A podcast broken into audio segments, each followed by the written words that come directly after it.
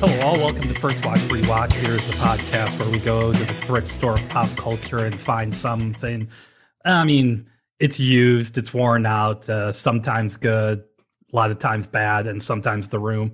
With me today here is the greatest other host of the Ex Millennial Man podcast. That's Ty Kulik. How are you today, Ty? Hi, everybody. Uh, I'm doing good. Ran a half marathon yesterday, ran my fastest time ever. So today's a good day to sit down and record so I don't have to move around too much. I don't think I've run the equivalent of a half marathon with all the running I've done in like 10 years. Yeah, that's baloney, dude. You ran cross country in college. That I'm was sure you 20 years ago.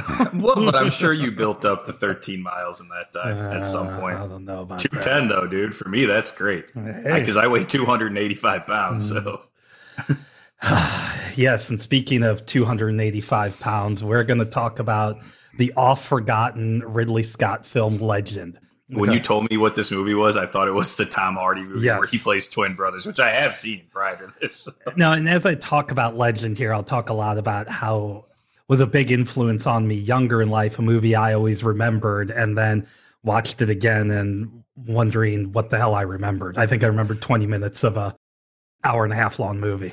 I watched it a couple days prior to us recording, and I will say my wife's been working from home for a while. And as I watched it, she said, "Oh, what do you think of the movie?" And I told her this is right up my brother's alley, and she said, "Yeah, I could hear some stuff they're talking about. It seems like it's right up your brother's alley." So Well, it's a movie, you know, unlike Buckaroo Banzai, which we talked about, which I hadn't So seen in a while. Right. I that's the best movie I think I've watched for this so far. yeah. Legend, and by no means I'm going to talk about Legend. This is not a bad movie. No. And I'm going to play Siskel and Ebert's review, and they're not even as kind as I am, but it is a, it is, it's it's a better thing to look at than to watch. It's a beautiful film. Mm-hmm. Yes. Like it's beautiful wherever they shot it, be it a soundstage or somewhere else. It's beautiful to look at. I will. I agree with that. Yeah, and this movie is it sits uh, Ridley Scott. It sits after Blade Runner and before Thelma and Louise. That's first of all, it always blows my. I always forget that Ridley Scott directed Thelma and Louise, and my our folks came over to my house this past weekend. I was talking to our mom, and we were talking about the Napoleon movie that's coming out. And I Ridley was telling Scott. her, yeah, I was Mm. telling her like, can't believe this guy. I want to see Napoleon, so I'm I'm excited to see that. Blade Runner is probably my favorite movie all time, and then he directed Legend, and then he did Thelma and Louise. Mhm. Like this dude has.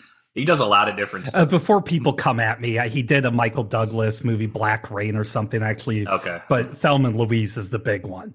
And also, not to be outdone, Legend is Tom Cruise right after Risky Business and right before Top Gun.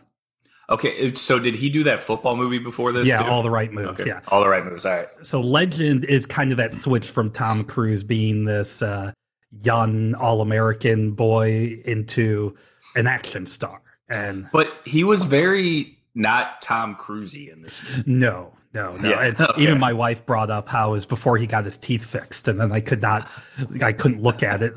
You know, every time I saw him, that's all I could think about. Plus, Tom Cruise is known for like running in every movie he does, Mm-hmm. and you didn't see a lot of running in this. You just saw a lot of diving. I was going to say one big dive. and a lot of flips, which he did all of that stuff. oh, too. that was him. Okay, I was trying to when I watched it, I was trying to figure out is that a stunt double, but I couldn't quite put my finger on it. And then the other kind of strange thing about it is, especially people my age, I know Tim Curry from three, four big roles. I, I would say, obviously, Rocky Horror Picture Show, Mm-hmm. this, Clue, which is going to come in later on in the podcast here, and Pennywise the Clown from It. Okay, So I, I, I've seen all those other ones except for this one. Yeah, and this is, I mean, my wife kept saying, "That's Tim Curry." How do you know? I couldn't believe you- it either. Yeah. And when I talk about how he was cast in this movie, it will get it will get known. Also, somebody else in this movie, a Billy Barty that we talked about on the Paul Lynde holiday or Halloween special. Oh, okay, yeah. who he's wa- in who this was too. Billy Barty? He Who was he? one of the goblins. He was One not of the main ones? Not- was with the- yeah, he wasn't the main one, but he No, no, was no, but one. yeah. Yeah. one of that trio of there. So he was in that, and then the guy who played the the guy who played the goblin or who was in the helmet, the goblin, but was one of the Mhm. gnomes or fairies or whatever. I mean, his career when I go over what he's done is unreal. Oh, okay, cool. he's been in. So let's talk about how legend gets made. Uh, Okay.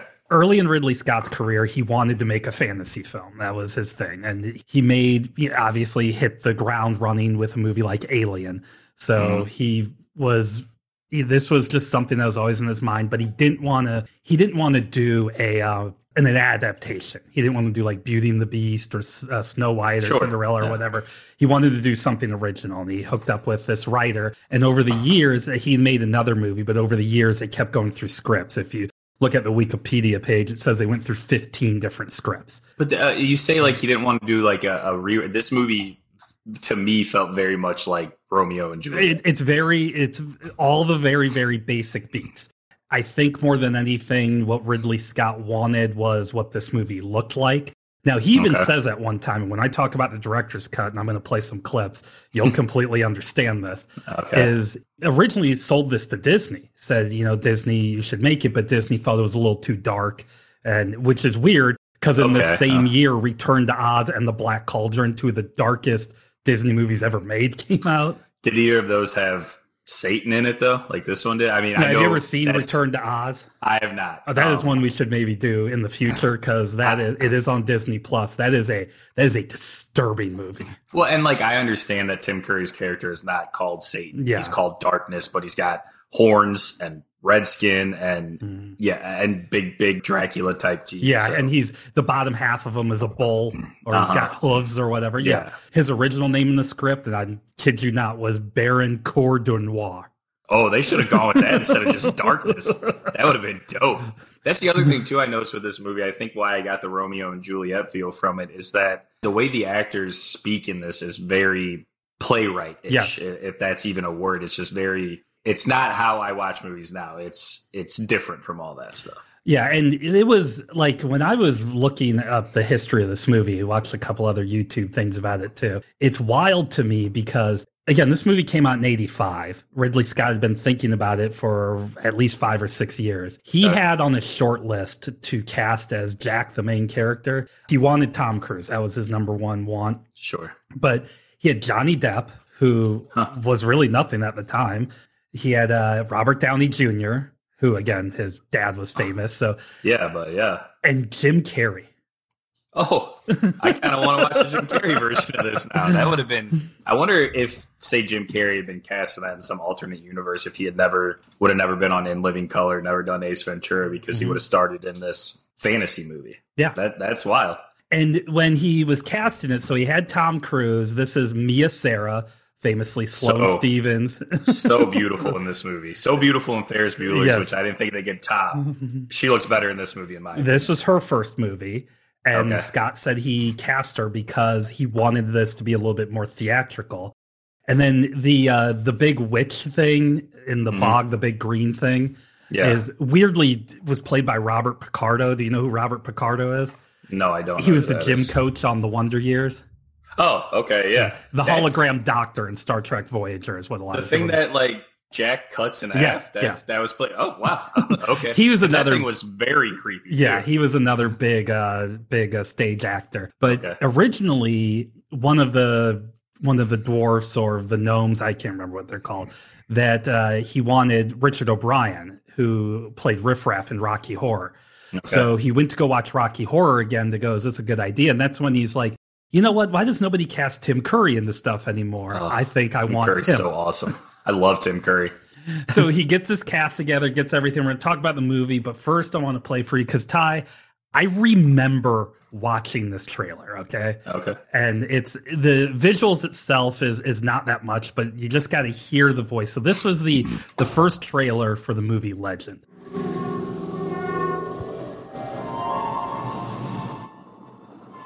There is a balance to the universe. The struggle to maintain that balance is the stuff of legends. For there can be no good without evil, no love without hate. Life needs death. Innocence feeds lust. There can be no heaven without hell, no light without me. I am darkness.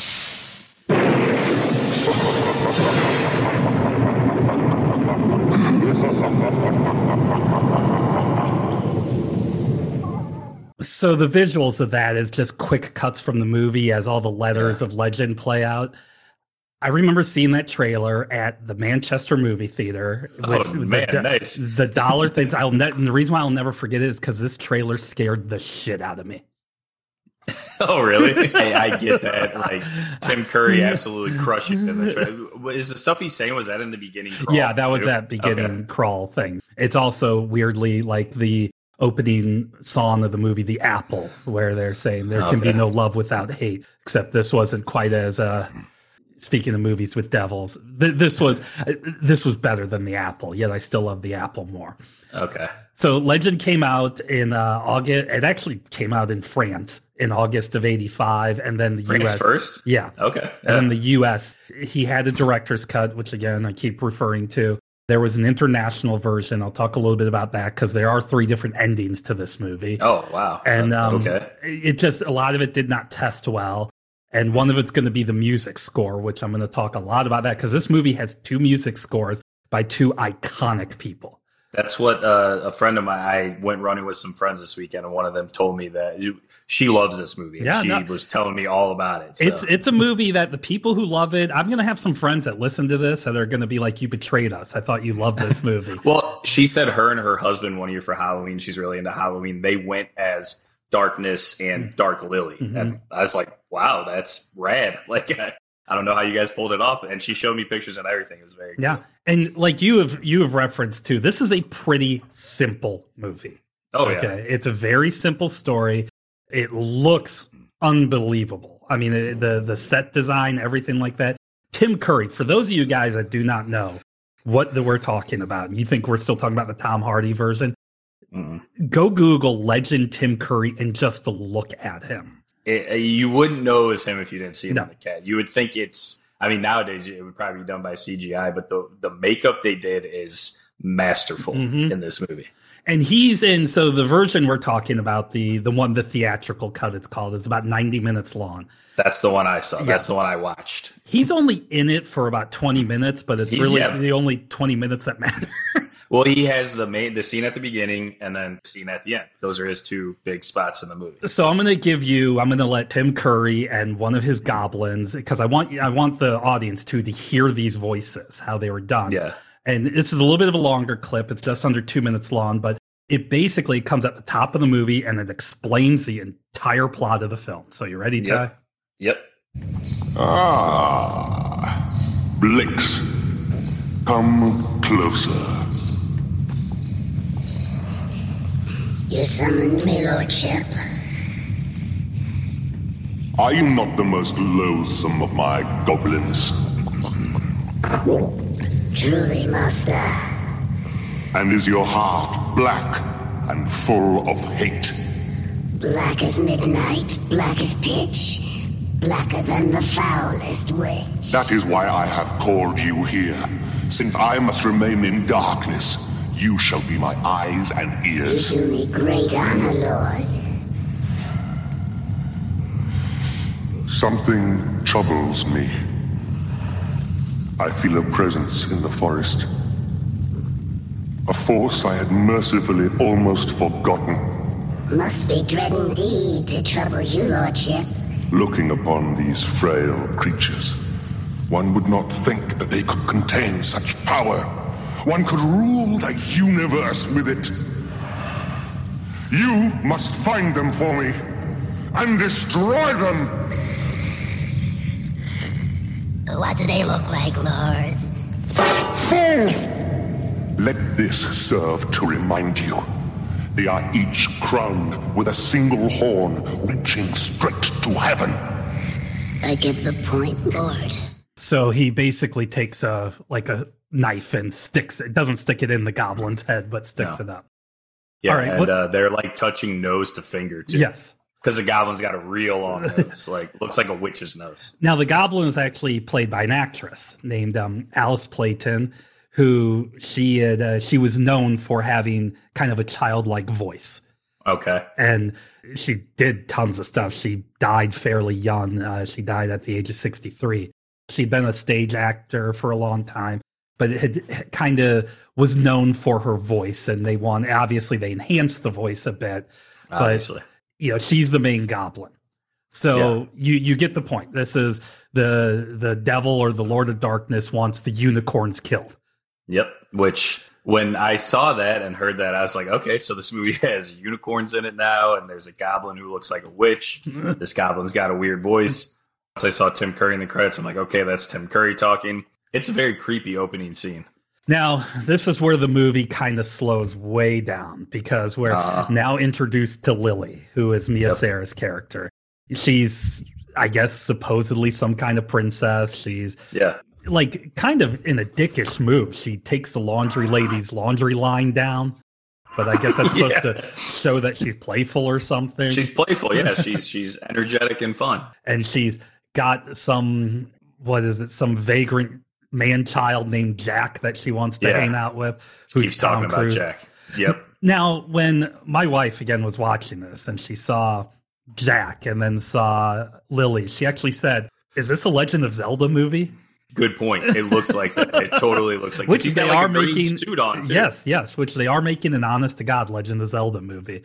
So after kind of rolling around in the grass and kissing like fourteen year olds, I was gonna say their kisses were very um yeah they were ch- very childish and like I don't know I just figured and again these two actors are very young in this Yes, movie so they are. maybe yeah maybe that's why again, it's a very simple movie, but Jack is going to go show Lily something amazing, and it's the Mhm. unicorns. Now, I, I'm going to again talk about the music later on, but this is the Tangerine Dream score of this Yeah. movie. I will remember forever, and it's uh, this is where you get the first kind of uh, big German techno band score coming Okay. here, and Tangerine Dreams coming off of doing uh, Risky Business. Which Okay. Love on a Real Train is one of the greatest instrumental songs like ever made. I had heard of them I couldn't remember why I knew them though when I saw it now that you say risky business it makes sense Yeah, they're that's probably the thing they're most famous Yeah. for. But you see the unicorns, and again, everything in this movie looks amazing. I mean, even, yeah it, it's it, now you say Legend of Zelda and I don't play it but I watch my wife and my son play it that that is very your wife was spot on with Mhm, yep. that comparison So he uh, Lily goes up to touch one of the unicorns, and at the same time, the goblins yeah hit it with a poison, A poison dart, Right, yeah. runs away, and Jack gets all mad to run away. Then it starts lightning and snowing, and here, well oh god, But Mia Sara also says the whole thing like whoever has this ring will marry me. Oh, is yeah. he gets one of his diving in, and then I don't know if you're going to play it or not, but the, what those goblins do after they shoot the unicorn and get its horn is devious, Yes. dude. Like that is they're they're just doing whatever they want with this unicorn. Oh yeah, yeah, and they do. They cut its horn off, and Yeah. it starts snowing a lot. And Lily finds Jack, who went away pouting, and he explains to her. And here's here's Tom Cruise explaining to Mia Sara what the hell just happened. Jack? It was lovely. Like a dream. What you did is forbidden. Who says so? It is known, Lily. These are sacred animals. You risk your immortal soul. I only wanted to touch one. Where's the hum and bat? So yeah, that's it. She just thought it was pretty, wanted to touch, and he said, "Since you did that, you just screwed up the entire world." everything's messed up, and yeah, as you and like diving into this lake to get the, the ring because that's what she. It's this ring I'll marry. It's frozen over. Like he, you see him like keep trying to hit it and do all this stuff. And I think was it when they cut off the unicorn horn is when he got through the ice. Yeah, yes, yeah. It's Is all, all Yeah. symbolic, right? Yeah, yeah, yeah. It's just it's it goes from this beautiful, lush forest land to completely covered in ice and snow, and then these goblins go on essentially a rampage. yes, yes, they, they do. they pillage this town. oh yeah, yeah. They're they're they're bad. They're evil, and Well, and the lady that Mia Sara was talking to is frozen to death. yes, oh yeah. like that's crazy. Yeah, and they use uh the head goblin Blix uses like the horn as like a wand. Yeah, And- and, like starts a fire in the house, Mhm. but then starts breaking a bunch of stuff in the house too. All the while, Mia Sara's like down watching everything, and I it feels like her face is glittery while she's Yes. watching all that stuff too. Yeah, I think it's supposed to she's supposed to be crying and the tears are freezing or something like that. Oh, okay. I didn't pick up on that. Yeah. I wasn't smart enough for that. Well, she, I, I'm going to skip large swaths because a lot of nothing happens in parts Yeah, of this movie. You're right. It's very it's very boring. Yeah. Even even a lot of the action sequences, it, it's Milhouse. When are they going to get to the fireworks factory thing? It seems like it takes forever because Tom Cruise is found by these three fairies or whatever. They're I don't know what they're supposed to be called, and even their journey is the one. The main fairy says to him, "Well, you know this land better than anybody else," but it's just them trudging through Yeah. snow wasteland. Yeah. That's all it is. So speaking of, yeah, they're fairies or dwarfs. If you read a lot of it, they'll list uh, them as forest elves. Okay. There's uh, in Or the elves, yeah. in the director's cut. There's a whole big scene where the main one, whose name is Gump, it uh Mm-hmm. it has like a, a fiddle and it asks a riddle of Jack, and if Jack doesn't get it right, he's going to kill him. It's a lot more sinister. Is Gump a, a child actor? Is that no, no. actor? So Okay. so Gump is played. This is actually a funny story. Gump is played by an actor named uh, David Bennent. Um, Bennent, who is he's a uh, he's born in Switzerland, but he's a Okay. like very well known German actor. Okay. And I didn't ha- I don't have a cut of his real voice because that's not his voice in the movie. I assumed it wasn't. It's very, very yeah. It's it's altered like the goblins' voices. So the as a matter of fact, it's the same actor does the voice. They redubbed. Oh, they okay. redubbed Alice Playten. They did a different voice for her. They redubbed it onto his. And the reason being is in the original cut, they don't have this. They ended up redubbing it for all versions. Again, German. This little elf who's angry and a little unhinged in a very strong German voice. Yep, Ridley Scott's alright. like, that's going to turn people off. Yeah, it was, it was a smart decision to redub it. so, but they all they say we need a champion, we need to save him, and then this Yep. is where, where my wife was like, "Is this Legend of Zelda?" Because he goes get a sword and he gets It a is, shield. is too because you have to go on little side quests Yes. the whole time. Yeah, He goes, then they they're gonna go the the goblins capture the other unicorn, and Yep. they're, we're gonna go save it, and. Lily, they know, has gone off to try to save it, but she's not a hero. So Nope. they go through. And if this was a Lord of the Rings movie, it would take three and a half hours. But in this movie, it feels like three and a half hours, but it's like 15 minutes. That yeah. I mean, I again, when are they? I kept thinking, Yeah. when are they going to get to? that? And I was watching the movie. It finally cooled off here in St. Louis, and I like had a hood up, and I felt like I could fall asleep as I was watching that happen. it trudges on. And then you get the bog witch that I said was played by Robert Yeah. Picardo. Just That definitely what I like. I took my hooded sweatshirt Yeah. hood off at that point. I'm like, all right, this is this is doing something. So now. it checks all these very basic fantasy elements. At this Mm-hmm. time, I'm probably playing Dungeons and Dragons, and then the only thing I'm looking for is a dragon, which never showed up. But they, and even when they go into the dungeon area, you, you have the dude cooking the goblins. Yep. Um, uh, what, or was it at the beginning? Okay. What, what at the beginning of the movie when Tim Curry and the Goblin when Oh, Darkness yeah, they're and the just, Goblin like- are talking? Are they like beating? Uh, Yeah, just beating person? the dude. Yeah. Okay, because all they're right. they're cooking them though. Like it, it's even to the point of you want to talk about fairy tales, Hansel and Gretel, that the one elf who is posing as a goblin is alive with an apple in his mouth with a pie crust over him in a pot. That's right. Yeah. That's another thing I noticed, and I'm sure we'll talk about. But there are moments in this movie that are like very dark and sinister and upsetting. Then there are moments of pure comedy. oh yeah, like when they're throwing the Mhm. thimble things and they're knocking people over. Yeah. Or when the the one um the one good uh dwarf or whatever of the the tree elves group has to climb up through the Yeah. fire escape or whatever, and he's just laying down. And Yeah. Oona the fairy that flies around him has to wake him up. Like And that was comical. yeah. There was Oona the fairy who was kind of sinister, kind Oh, of yeah. weird, really She wanted to really mm. kiss Tom Cruise. even with those jacked up teeth. But Yep. it's where the movie starts to pick up, or where I remember it a lot, is darkness, the devil, whatever, decides, you know what? I'm into Lily. I want I Oh, want yeah. her to be my spouse. And they go through this really she she's running through the castle and then she's there's this uh, like dance, very interpretive dance scene. Her and Yeah. this like creature was- in all black. like I felt like I've never done drugs before. I'm like, am I high right now watching this? and it like merges into creating Dark Lily. She's in this Uh-huh. blackness, and this is still, I mean, iconic. But she's looking at herself in the mirror, and suddenly you see Tim Curry's hand come Mm. through the mirror and his whole body, and so one time or the first time you see the fullness of darkness, just the big Yeah. black horns, the red skin. the hoofs. I mean, that like 20 seconds, I think, is incredible. It's amazing. And I'm gonna play how uh, how the devil tries to seduce his lady here. So here's the conversation they have. And I actually think this is pulled from the director's version because there's a line in there I did not recognize, but in case people say that's not in the theatrical version, it's what YouTube had when I was looking for it. Gotcha. All I wish is for you to sit and talk with me. Sit. Here, Yes. Please. I prefer to stand. Silence! Or stand. As you wish. It is enough that we are alone together. Just the two of us.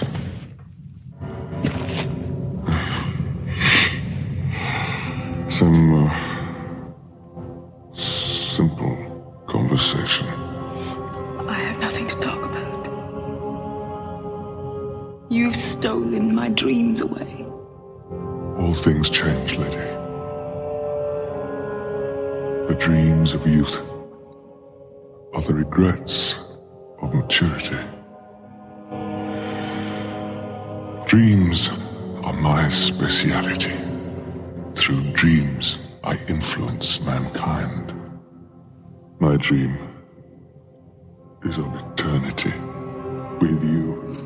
That whole dreams of youth are the regrets of adulthood is like the greatest line in a movie that has like no lines. Tim Curry absolutely knocked it out of the park. Like when he came on and gave that speech, at first I'm kind of like chuckling to myself, thinking this is goofy. I I fully bought into his character after he gave that speech. I'm like, I'm in. Yeah. I'm in, Tim Curry. You, you got me. You you drag me. You drag me in with you. because the stories around this movie and the people are more interesting, I'm going to very quickly go through to the end because Okay, it is right. it's a lot. Unless, I mean, stop me if there's stuff you Well, want. it's just like you know, you talking about with Dark Lily and everything, or I guess that's what they call her when she gets her black makeup and love the black lipstick on her. Again, mm-hmm. this is just hetero me coming out or whatever. But like the way he tries to offer her food and when she won't eat it, he gets upset. I, again, I totally buy that because it's Tim Curry. If it were anybody else, I don't think I'd get it. But I maybe you can explain this with the ending. I don't understand why all of a sudden she buys in and she wants to kill the unicorn. Is she messing with darkness? Or yeah, so because it- like Tom or Jack and all the the the elves seem to think that she's gone. Like the mm-hmm. main elf, the little elf with him, the German actor dubbed over with the with the lady who plays the goblin. He keeps telling her she's gone. Like you mm-hmm. can't do anything now. So is she bad or is she messing? With so the this is talk a little bit about Ridley Scott here. You know, Ridley Scott made Blade Runner, and the studio came in because he wasn't that big of a director at the time. Came in and said, "You got to make all these changes," and it bothered the hell out of him. And he spent literally half of his life fixing that movie. Yep, Now- he did great with it. Yeah, he did. And look, maybe it's because I spent a long time with the original version of Blade Runner. I don't hate it like other people do. I don't hate it either. I love every version of that movie I've ever seen. So, Mm-hmm. But Ridley Scott has this kind of thing. He wants to go back and fix some of his older movies, Legend being Okay. one of those movies. There is Okay. a director's cut. And when it came out for DVD, even the so I have a DVD that has the all three versions on it. And it, there's a thing at the beginning when I watch a theatrical version, a note from Ridley Scott saying this is going to look better than the other one because this is the print that they could use for the Blu-ray, but it's not my version. And he flat out says that. Huh. So Okay. Lily is there's more of the you can see a chance of her falling to a darkness in the director's cut and it's it makes a little bit more sense. It doesn't seem quite as sudden. Even with that, this movie, the theatrical version is still fairly simplistic. That I, it's like, okay, it's just part of the plot. You know, that's what I'm like. Right, that's sure. just what it is. I think that's where a lot of people win at the time. Now, people might say, well, Ridley Scott, he doesn't have to worry about fixing his movies anymore. Have you ever seen Kingdom of Heaven? uh-uh. So I don't a- know what that is. That's a Ridley Scott movie. Came out maybe early 2000s. It's about the Crusades. It's got Orlando Bloom in it. Um, okay. and when it first, I remember I went to go see that movie in the theater. Big history. You want to talk about uh, Napoleon? This was a big historic epic, Okay. and it sucked. Ah, It was. It I'm was, not an Orlando Bloom fan, yeah, so It was like an hour and 45 minutes long. And a couple years later, Ridley Scott said, no, This is my version, which is like a three hour long version, and that movie effing rips. It is so good.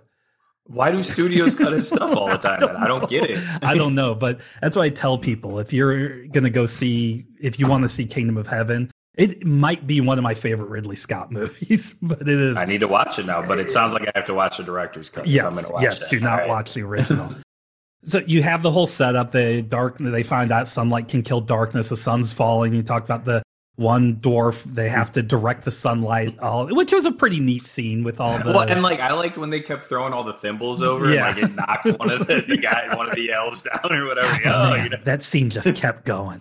Yeah, it was it, it was a little too it was a little too long. Yeah, and then they the dude who was beating and cooking people in the kitchen, they pour oil Something all over him. yeah. they they kill all of them. They have the whole ceremony where Lily's like, "I want to kill the unicorn," and they're all getting there, waiting for the to direct the sun and darkness. A whole big ceremony, and the right he said Gump's like, you know, kill her. She's gone, and he's like, "Oh, I trust you," and she tries to let the unicorn go. A big fight ensues, which didn't she like cut a chain that Yeah, the unicorn cuts a was chain, yeah. to? Okay, yeah. a big fight ensues and between darkness and Ta- and Jack. Jack. Which you know, when I went back to watch it, it wasn't bad. The way Tim Curry runs at him at first with his head down, Yeah. he looks like a linebacker. Yeah. That was dope. Like I liked that part. And it ends up that Jack grabs the unicorn horn, stabs the stabs darkness with it, cuts his hands off, and he goes floating off into the void. Into space. Yeah. Yeah. I was like going to space, but he's all like sinister. You haven't seen the last of me Yes. type stuff as he's floating away. And so then- was there supposed to be a sequel to this or something? well, no, no, but uh, Well, because Jack and Lily go back, and like Yeah. it was all like a dream or whatever for her, and yeah, she he finds the ring. She's enchanted asleep, like a, again, Yeah. Sleeping Beauty. The uh, Gump puts the horn on the unicorn to revive it. The snow all leaves. Everything's happy.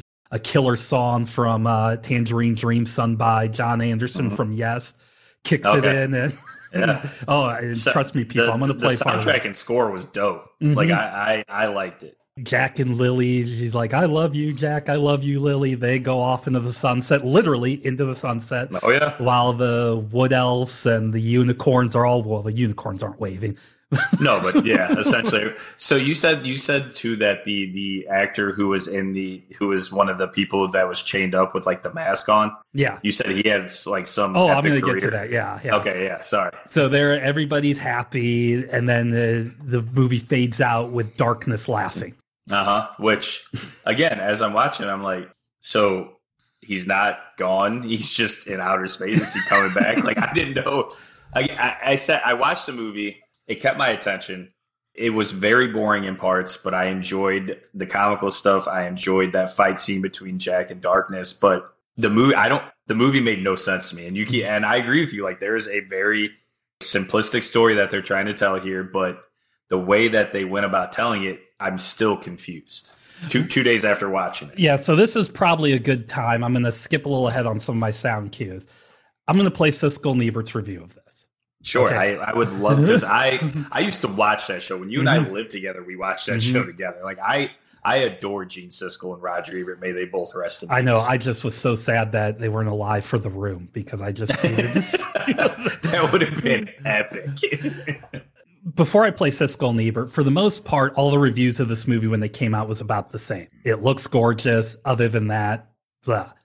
And I read also- one thing that Oh. said like a consensus too is that Tim Curry gave the best performance and at the time was what was considered the worst movie of the year. Yes, yes. And Okay, now right. another problem before I play Siskel and Ebert. This is a time where there's a lot of fantasy movies that are out. There's um, Like what? There was Krull was out, Beastmaster, Conan the Barbarian. So Um, when I looked up a little bit of this movie on IMDb, it also recommended Willow and Yeah. Labyrinth. Yeah. Which I haven't seen either of those either. No, uh, Labyrinth is better than Willow, but all these movies they're all pretty simplistic.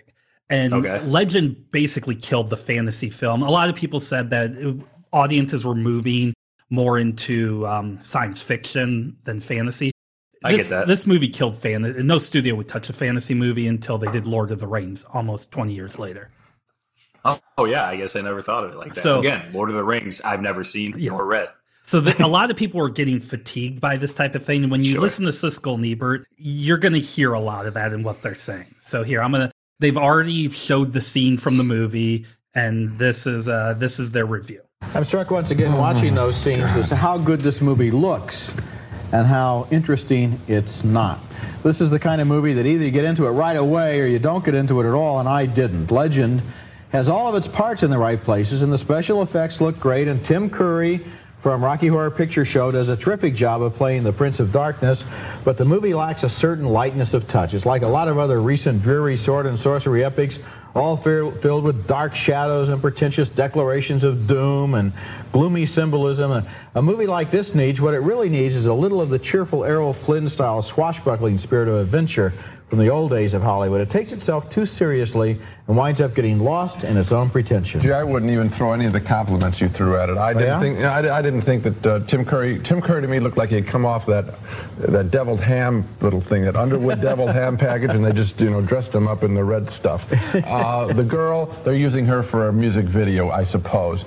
Tom Cruise, one of my favorite young actors from Risky Business. What is he doing in a picture like this except cashing a big paycheck? I hope this is the last one he does.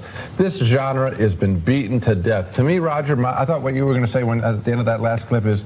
Doesn't it all look the same? Doesn't it all blend together? Haven't we seen 20 hours of molten lava and rocks and creatures and all this stuff? It bores me to tears. They've lost it. There's no excitement. The first time, maybe, this is dead meat. Yeah, well, that's my whole point. The first time maybe this would have uh, seemed better to you because it is a good-looking movie. It's directed by Ridley Scott, the man who made Alien, and it does have, you've got to admit, it has a level of technical competence to it. They've put a lot of interesting work That's- into what's on the screen. Roger. They just haven't made it into a story that anybody, anybody wants to watch Roger, that that- anybody would ever care You know what about. that is? To me, that's just money. Give somebody $15 million or whatever this picture costs, and anybody can do that. Yeah. So Gene I Siskel did that. not like it. I love that he kept calling it a picture too, and it's just crazy to hear like Ridley Scott, the guy who made you know uh, Alien, Tom Cruise, one of my favorite young actors. The girl, they won't even say her name. The girl's just in a music video. Like that's crazy. They really panned this movie. but Roger Ebert said what I even think I feel like. The movie looks great. Yeah, Tim and- Curry's great. Was Tim Curry like not employable or something? People, Tim I- Curry from Rocky Horror. Who doesn't know he's from Rocky Horror yes, I, I mean, again, there's there's a, a weird kind of coda to all of this that I'm going to talk about in a moment uh, with comes to Tim Curry. But that was kind of the feel of it. Now, I told you about how the one dude who was uh, the dude that played the the elf or the goblin who was in disguise. He was actually one of the elves. So Yeah, the one that was in the pie yes, with an apple in his mouth. Yeah. Yeah. so if anybody has ever needed a shorter actor for like genre filmmaking, he's been in it. He's been in every single Star Wars movie. oh wow. he's been uh, Willow, he's Lord of the Rings, all this stuff. Like this dude has just made a career. just Good playing him, these man. little just side characters and things. And Yeah. Oh, I wanted to talk about the uh, the special effects guy, Rob Bottin. So Rob Bottin was a makeup artist. He's the one that developed the look for Tim Curry, the look of all the goblins and stuff like that. Very heavy prosthetics. As a matter of fact, Tim Curry, it would take five hours to put him in the makeup. And one day he was just getting kind of claustrophobic, had a panic attack, and took off one of the prosthetics, and it tore off some of his skin. Oh, so they, Man. um, but Rob Bottin, maybe acting's not as glamorous as people make, Yeah. like as glamorous as people make it out to be. Rick Baker is probably the most famous like uh, special effects artist, but Rob Bottin, as it when he was like in college, sent Baker. Rich Rick Baker did all the Star Wars stuff, and I mean anything like that. But he sent him some drawings, and Rick Baker hired him immediately. And Oh, wow. so Bottin worked on Star Wars movies, things like that. But he got his big break by doing the special effects work on the thing. Oh, which I just saw within the past year. Yeah, so he that was Ridley Scott's like I need to work with this guy. So Yeah. you know, you had some heavy hitters and it was Oscar nominated for costuming. It didn't win. Okay. I, I want to end on the music because this is the most important thing. But the year that the movie came out, 1980, th- this was a disaster. It, um, it, its budget was 25 million. It made 23 and a half million dollars Oh you man, know this and it has as years have gone on though gained this kind of cult following in some Sure. ways i you know i remember as a kid i said at the top that the the the uh, preview scared the crap out of me. But Well, how old would you have been? Not to dox your age, No, or anything, no. but how old would you have been in '86 when this made it to the states? I would have been 10, 11. Okay, so my son's age. Yeah, that that that's understandable that you'd be afraid by that. Yeah. There was plenty of stuff, But I- way less less yeah. than this than I was. Afraid. But I had again played Dungeons and Dragons. This was the kind of movie you watch. It does blend with all those other ones like Beastmaster, and I mean Okay. Conan's a little bit more adult, but it's Sure. uh, again I understand what uh, Siskel and Ebert were saying about it. All these movies Yeah. look the same. The thing that separated this movie was Tim Curry. yeah, That's what was great. separated this movie. I'm kind of shocked that Gene Siskel just kind of pushed him to the side and called him the guy on the deviled ham can. But 1985 is actually considered kind of a failure movie wise. And if you look at it, if you look at the top 10 movies that came out that year, only three of them broke $100 million, which is still a lot. But back then, at least your top 10 would. And Yeah. those movies were Rocky Four, Rambo First Blood Part 2, and Back to the Future. So Huh. when I say it's a bad year, those are great movies. Uh, Color Sure. Purple came out, Witness. The issue they said a lot with the in 1985 is there were a lot of movies like Real Genius and Weird Science that were kind of marketed the same. And I love weird science. yeah, yeah. And, Movie's problematic, but I love that movie. I mean, Breakfast Club came out. There were a lot of movies geared towards kind of teenagers Yeah. and you know adults eh, tend to spend more money on movies it was just a, Sure. a strange year when we talked on the ex millennial man about twin movies you had a lot of movies that had similar plots Yeah. but let's talk about movies with the same actor okay okay. so legend came out in the states on december 13th two Hey. other movies opened that same day December That's right. huh? That's right. Two other movies open that same day. Some Kris Kristofferson movie called Trouble in Mind, and a little movie based off a board game called Clue. Oh, that movie is awesome. Anybody who said that is out of their mind. Clue, it rule. That movie rules. It does. that movie came out the same day as Legend. Both And movies Tim feature Curry's Tim Curry. them, yeah. But Tim Curry is very recognizable in Clue, as he's not recognizable at all in Legend. Which I just found incredibly weird. Clue That weirdly was another box office disaster. Really? Yeah. That movie is awesome. Yeah. And before I end with the music here, Ty, because it's a very interesting story about the music in this movie. The original version of this movie, when Jack and Lily go off to the sunset, you, they it doesn't have the darkness laughing at the end. That was made for the theatrical version. The director's cut, though, the ending is wildly different. It's How so? Jack trying to tell, like Lily explaining what happened to Jack, and Jack's like, no, it was all a dream. It was all a dream. And they decide that, you know what, we should be friends. We come from two different worlds. And Lily goes off to go back to her life of royalty, and Jack goes off with the wood elves and the unicorns. Whoa, So- man, that would have been very different. Yeah. I, I don't hate it, but that just would have been really different from what they how they ended it. Yeah, yeah, no, it's it's weird. So originally, when Ridley Scott made this, he approached Jerry Goldsmith to do the film score. And Jerry Goldsmith is a very, very well known. Um, sco- he's did uh, a lot of Star Trek scores. I don't think he did the main score for it. Did uh, Rambo that that score, Planet of the Apes, Patton, Poltergeist, Gremlins. I mean, Air Force Man. One. Speaking of Michigan, hey, go Michigan! even without their coach. That's Um, right. Stupid suspension. Anyway, yeah. So Jerry Goldsmith is a very, very, very well known musician and uh, Yeah. or music uh, uh, composer. He, I think he'd only won one Oscar, but I know he's won an Oscar, but he's been nominated like a billion times for it. Okay. And it didn't, for some reason, it Ridley Scott and some people said it just didn't seem right uh, when they first, when it was, this is the Jerry Goldsmith scores with the director's cut, but it's also with the European version of the movie. And he's like, I just, Okay. he, there's something he didn't like about it. So they wanted a score that wasn't so much orchestral, which I'm going to play some pieces from it here. They wanted something a little bit more modern. Now bring in Tangerine Dream, German techno band. Mm-hmm. Yeah. Uh, and I mean, one of the earliest. I mean, they were founded in 1967. So Oh wow, They're, um, man. their their original it's Tangerine Dream is more of a name of just a group of German experimental musicians. The Okay. the founder It's an Ed- awesome name. Yeah, oh, it's great. their founder Edgar uh, Froese, he passed away a few years ago, but they're still out there. They're still making music. Even famously, the pause menu in the game Grand Theft Auto is Uh-huh. a tan- the music's from Tangerine Dream. Grand Theft Auto Nice. Five. Sorry, Okay. and it's no, it's great. It's that very.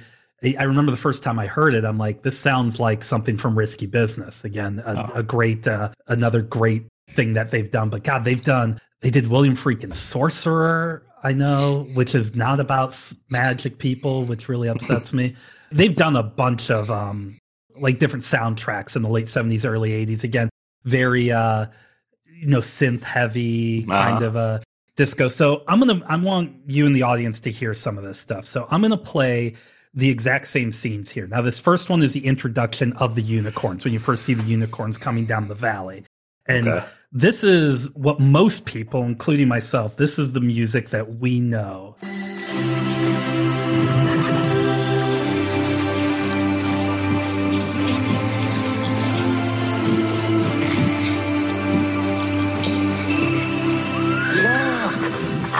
Ugly one-horned mule. those are the goblins seeing it but Yeah. that was the tangerine dream score and that is that little like theme that they made is kind of the most well-known part of this here is how it sounded though with the jerry goldsmith score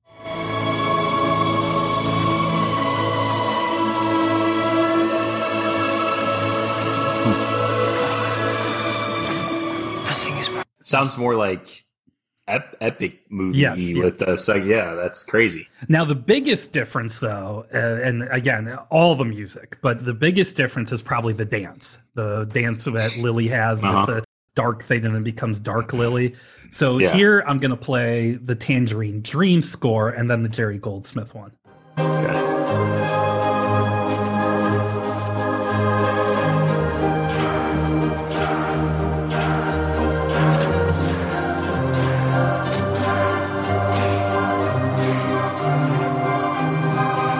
Almost circus like, you know, Yeah, circus like, but also like uh, school dance like. Yeah. Here's the Jerry Goldsmith score.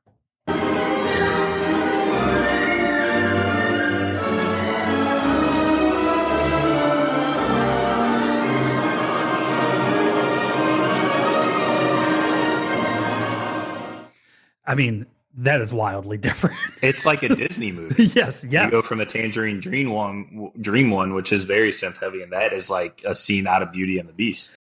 I'm glad you brought up Disney because remember I said Lily has a very kind of Disney princess type. Uh huh. In the Jerry Goldsmith one, Lily sings songs. She Really? sings like three different songs Wow. written by the guy that wrote songs for the Carpenters. And I'm going to play you a bit of one of her songs here. Okay.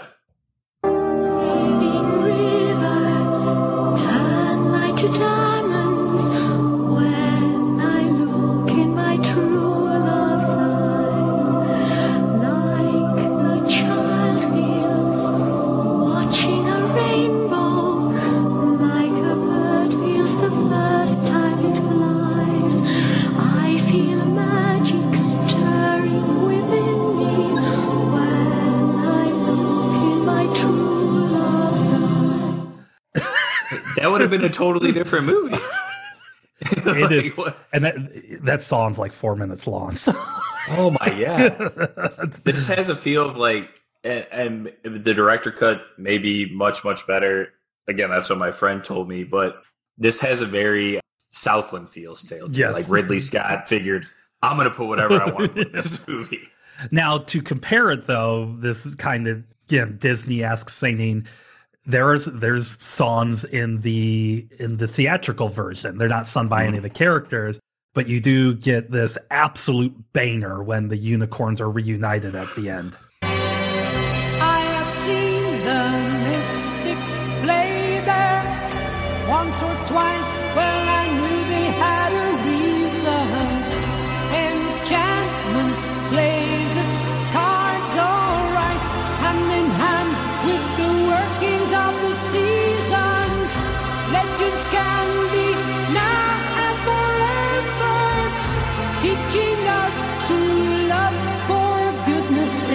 And like I said, that's Jon Anderson from Yes with the Tangerine score behind him. Tangerine Dream score. Like I need to have a lighter up while I listen to that. I mean, wildly, wildly different. I mean, Yeah, that- I mean it's a completely different movie. and then even on the credits, there's a Bryan Ferry song from um he's from uh, Roxy Music. Pulp or Roxy Music. Yeah, Yeah, and it was what's cool is I remember when I watched it the other day. I'm like, this song sounds so familiar to me. I went and I looked at it, and there's an homage to it at the end of the first Mass Effect game, which is supposed to be like Hmm. a 1980. It's supposed to be like a 1980s a sci-fi action. It's even shot that way. Okay. Um, the later ones are more traditional video game type thing. But at the end, as your character's walking away, the synth score kicks in and this Bryan Ferry song comes on. That's pretty cool. oh, and speaking of Tangerine Dream, theme to Stranger Things, the band who did it was them trying to do Tangerine Dream. And there's Oh. a lot of music from Stranger Things. They use Tangerine Dream a lot. And so Very cool. that's Well, I mean, Stranger Things takes place in the '80s, right? Isn't that uh, the whole deal with that show? yes, yeah, yeah, it's it's that time period. That's the story of Legend, Ty.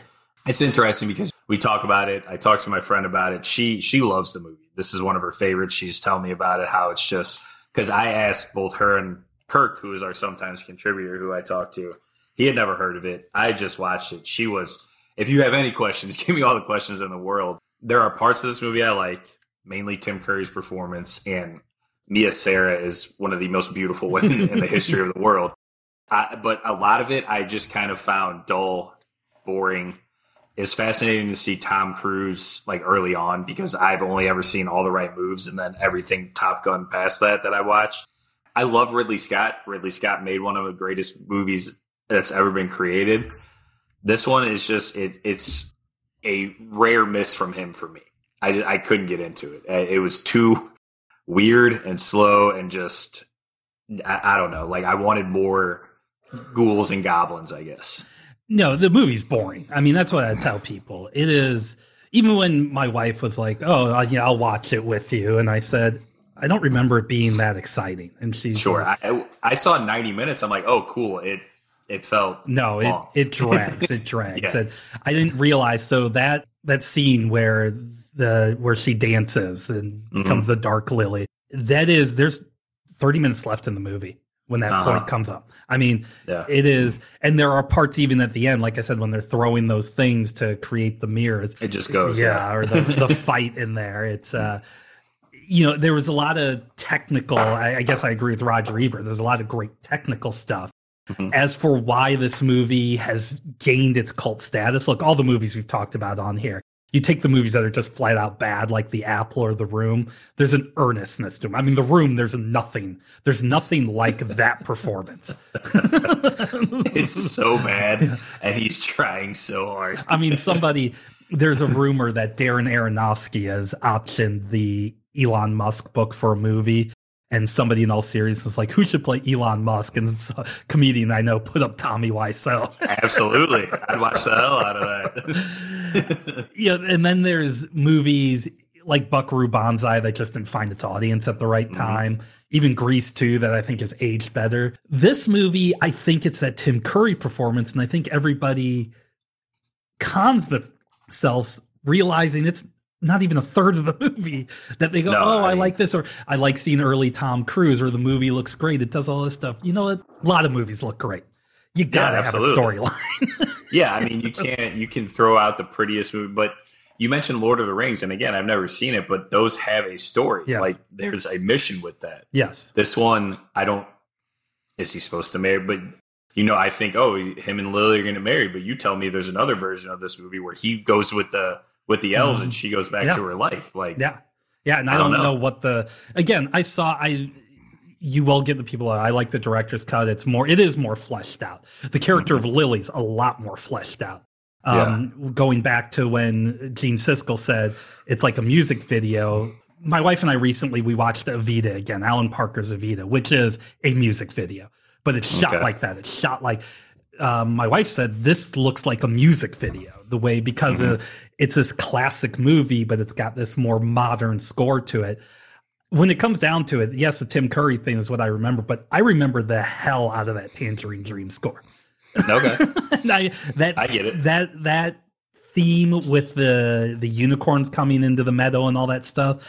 Then you know, even without the Jon Anderson vocals, that to me is one of the most iconic '80s movie themes that Yeah. I've ever seen.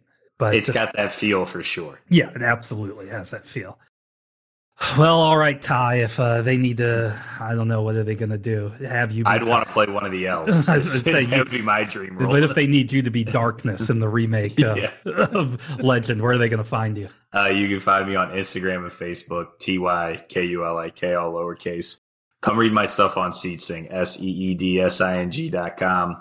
Pop culture, sports, all that stuff's on there. You can hear me on Chucklehead Chat, podcast hosted by my buddy Glenn, our buddy Glenn Adams. Most importantly, go listen to me on the X Millennial Man podcast. That's our podcast that we do weekly. I love doing it. We've been doing it forever now, and it's great. You get that wherever you get podcasts. Check out our Patreon. And as always, Black Lives Matter. Yeah, we repeat all that. Seed Sing, Ex Millennial Man. I'm going to be, we're going to be finishing up. Like I said, I'm going to do this a season. We'll take a couple months off and come back. I actually have a couple of other ideas for ways we can do this show too. But go. I'm going to be putting a Patreon up for this very, very, very shortly because somebody requested me. And if you're going to request me, I'll absolutely do it. You just better, you know, subscribe. But anyway, Yeah, yeah, absolutely. Um, we've got uh, two episodes left Rent and the Star Wars holiday special. So At least I don't have to watch Rent. yeah, yeah, you say, yeah, that's, I don't know which one of you is going to thank me more is at the end of the day. So, with all that, Ty, as we walk our way into the sunset, closing out another episode here, I just think to myself the the dulcet tones of Jon Anderson, the synthesizers of Tangerine Dream, and uh, thanks, Ty, and we'll see you on the next one. Stay fresh, cheese bags.